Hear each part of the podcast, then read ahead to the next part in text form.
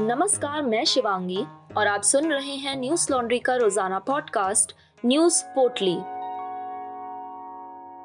आज है 24 जून, दिन है गुरुवार।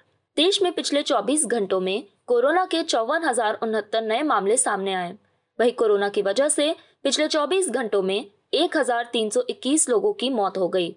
देश में कोरोना के कुल सक्रिय मामलों की संख्या अब घटकर छह लाख सत्ताईस हज़ार सत्तावन हो गई है। पिछले 24 घंटे कोरोना से अड़सठ लोग ठीक हुए। इसके साथ ही कोरोना से ठीक होने वाले मरीजों की दर बढ़कर छियानवे दशमलव छह एक प्रतिशत हो गई है। भारत में कोरोना के खिलाफ वैक्सीनेशन का काम भी तेज़ी से चल रहा है। पिछले 24 घंटों में देश में चौसठ लाख नवासी हज़ार पाँच सौ निन्यानवे लोगों को वैक्सीन लगाई गई। अब देश में कुल वैक्सीनेशन का आंकड़ा तीस करोड़ सोलह लाख छब्बीस हज़ार अट्ठाईस हो गया है। कोरोना की संभावित तीसरी लहर को देखते हुए एम्स ऋषिकेश ने तैयारी शुरू कर दी है। एम्स में बच्चों के लिए 100 बेड का उच्च स्तरीय चिकित्सा सुविधा युक्त कोविड वार्ड बनाया जा रहा है। बच्चों के कोविड वार्ड में oxygen bed, ICU bed, ventilator और फाइव पैरा मॉनिटर जैसी तमाम सुविधाएँ उपलब्ध रहेंगी। एम्स ऋषिकेश के निदेशक प्रोफेसर रविकांत ने बताया कि कोरोना की संभावित तीसरी लहर के मद्देनजर बच्चों के इलाज के लिए संस्थान में आवश्यक बेडों की संख्या, मेडिकल उपकरण और मैन पावर पर ध्यान केंद्रित किया जा रहा है। ट्विटर इंडिया के एमडी मनीष महेश्वरी से आज गाजियाबाद पुलिस पूछताछ कर रही है। गाजियाबाद के लोनी में बुज़ुर्ग से अभद्रता और मारपीट के मामले में महेश्वरी को पुलिस ने तलब किया था। ट्विटर पर पुलिस के बयान जारी करने के बाद भी वीडियो को न हटाने का आरोप है। पुलिस के सूत्रों के मुताबिक ट्विटर के एमडी से पूछे जाने वाले सवालों की सूची तैयार कर ली गई है। बताया गया है कि पुलिस ट्विटर के एमडी से पूछ सकती है कि माहौल को खराब करने के प्रयास वाले भ्रमक वीडियो पर आपत्ति के बावजूद उसे क्यों नहीं हटाया गया? उनसे पूछा जा सकता है कि भ्रमक वीडियो पर कितने लोगों ने रिपोर्ट की और इस रिपोर्ट के बाद ट्विटर ने क्या किया? इस भ्रामक वीडियो के कारण समाज में फैलने वाले भ्रम के लिए कौन उत्तरदायी होगा? भविष्य में ऐसा ना हो, इसके लिए ट्विटर ने क्या नियम बनाए हैं? इस जैसे कई सवाल मनीष महेश्वरी से पूछे जा सकते हैं। बता दें कि ट्विटर पर बुज़ुर्ग से मारपीट और दाढ़ी काटने वाले वीडियो को पुलिस की आपत्ति के बावजूद चलाने और डिलीट न करने के मामले में नोटिस भेजा गया था। पुलिस ने ट्विटर को सीआरपीसी की धारा इक्यानवे के तहत नोटिस जारी किया था। गाजियाबाद के लोनी में हुई इस घटना में कई अफवाहें, असत्य बातें और फेक न्यूज़ फैलाई जा रही हैं। न्यूज़ लॉन्ड्री के रिपोर्टर अश्विनी कुमार सिंह और एना प्रिया प्रियदर्शिनी ने ग्राउंड रिपोर्ट के ज़रिए मामले की पड़ताल की। हमारी छानबीन में पता चला है कि इस मामले में कोई सांप्रदायिक एंगल नहीं है और ना ही आपसी रंजिश, बल्कि राजनीति के कारण इस मामले को सांप्रदायिक बनाया जा रहा है। इस मामले की पूरी सच्चाई जानने के लिए हिंदी और अंग्रेज़ी में हमारी रिपोर्ट पढ़ सकते हैं। हम इस तरह के ग्राउंड रिपोर्ट्स के ज़रिए आप तक सच्चाई ला सकें, इसलिए बहुत ज़रूरी है कि आप हमें सपोर्ट करें। न्यूज़ लॉन्ड्री को सब्सक्राइब करने के लिए आज ही हमारी नई Hindi website Hindi dot news laundry dot com पर जाएँ और सब्सक्राइब करें और गर्व से कहें। मेरे खर्च पर आज़ाद हैं खबरें। आज सुप्रीम कोर्ट ने राज्य बोर्डों की बारहवीं परीक्षा रद्द करने की मांग वाली याचिका पर सुनवाई की। सुप्रीम कोर्ट के जस्टिस ए एम खानविलकर और दिनेश महेश्वरी की पीठ ने सभी राज्य शिक्षा बोर्डों को निर्देश देते हुए कहा, बोर्ड 31 जुलाई तक बारहवीं कक्षा का रिज़ल्ट घोषित करें। साथ ही कोर्ट ने उन्हें 10 दिन में इंटरनल असेसमेंट स्कीम तैयार करने के लिए भी कहा है।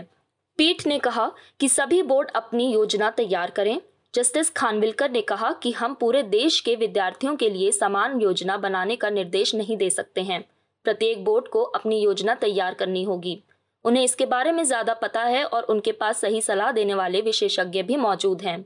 सुप्रीम कोर्ट ने सभी राज्य बोर्डों को आज से 10 दिनों के भीतर मूल्यांकन के लिए योजना को अधिसूचित करने और 31 जुलाई तक आंतरिक मूल्यांकन का परिणाम घोषित करने के निर्देश दिए हैं।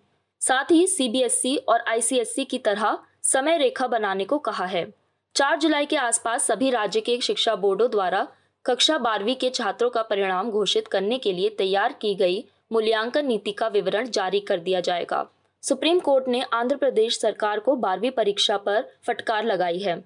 सुप्रीम कोर्ट ने कहा कि राज्य के पास एक ठोस योजना होनी चाहिए। साथ ही राज्य को एक निर्णय लेना होगा। प्रदेश छात्रों के जीवन के साथ कैसे खेल सकता है? कांग्रेस नेता राहुल गांधी आज मानहानि के मामले में बयान दर्ज करवाने सूरत के मजिस्ट्रेट कोर्ट पहुँचे। सूरत से भाजपा के विधायक पुरनेश मोदी ने राहुल के खिलाफ ये केस किया था। बता दें कि राहुल गांधी ने 13 अप्रैल 2019 को कर्नाटक में एक जनसभा में कहा था कि नीरव मोदी, ललित मोदी, नरेंद्र मोदी, सभी चोरों का कॉमन सरनेम मोदी कैसे है?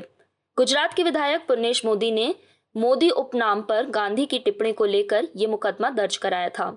इसके बाद सूरत के मुख्य न्यायिक मजिस्ट्रेट ए एन दवे ने राहुल गांधी को 24 जून को बयान दर्ज कराने का निर्देश दिया था। पुर्नेश मोदी ने अप्रैल 2019 में राहुल गांधी के खिलाफ भारतीय दंड संहिता की धारा चार सौ निन्यानवे और 500 के तहत शिकायत दर्ज कराई थी।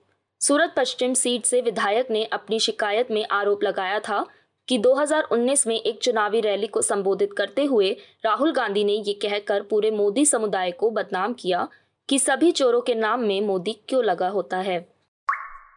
बुधवार को ताजिकिस्तान की राजधानी दुशांबे में चल रही शंघाई सहयोग संगठन की बैठक में भारत के राष्ट्रीय सुरक्षा सलाहकार अजीत डोभाल ने हिस्सा लिया। इस बैठक में पाकिस्तान समेत अन्य देशों के सुरक्षा सलाहकार भी शामिल हुए। डोभाल ने रूस के राष्ट्रीय सुरक्षा सलाहकार निकोलाई पेत्रुशेव के साथ अलग से दो घंटे तक बैठक की। इस बैठक में दोनों देशों के मुद्दों, क्षेत्रीय और वैश्विक हितों को लेकर चर्चा हुई।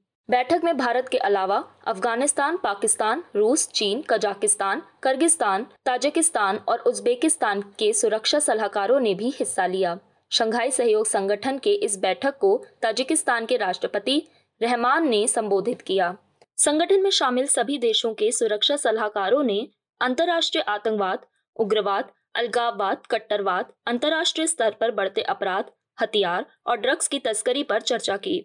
साथ ही क्षेत्रीय स्तर पर सुरक्षा सुनिश्चित करने, आधुनिक दुनिया के खतरों और चुनौतियों से निपटने के लिए एंटी टेरर स्ट्रक्चर बनाने पर ज़ोर दिया। इस बैठक में सदस्य देशों के बीच विश्वसनीय सूचना सुनिश्चित करने, साइबर अपराध के खिलाफ मिलकर लड़ने के मुद्दे पर भी चर्चा हुई।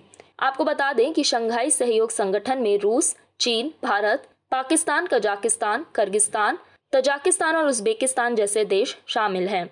ये संगठन सामाजिक, आर्थिक सहयोग बढ़ाने की कोशिश करते हैं। यूएसएसआर के विघटन के बाद उन्नीस सौ इक्यानवे में इसकी भूमिका तैयार की गई थी। 2017 में भारत इस संगठन का पूर्णकालिक सदस्य बना।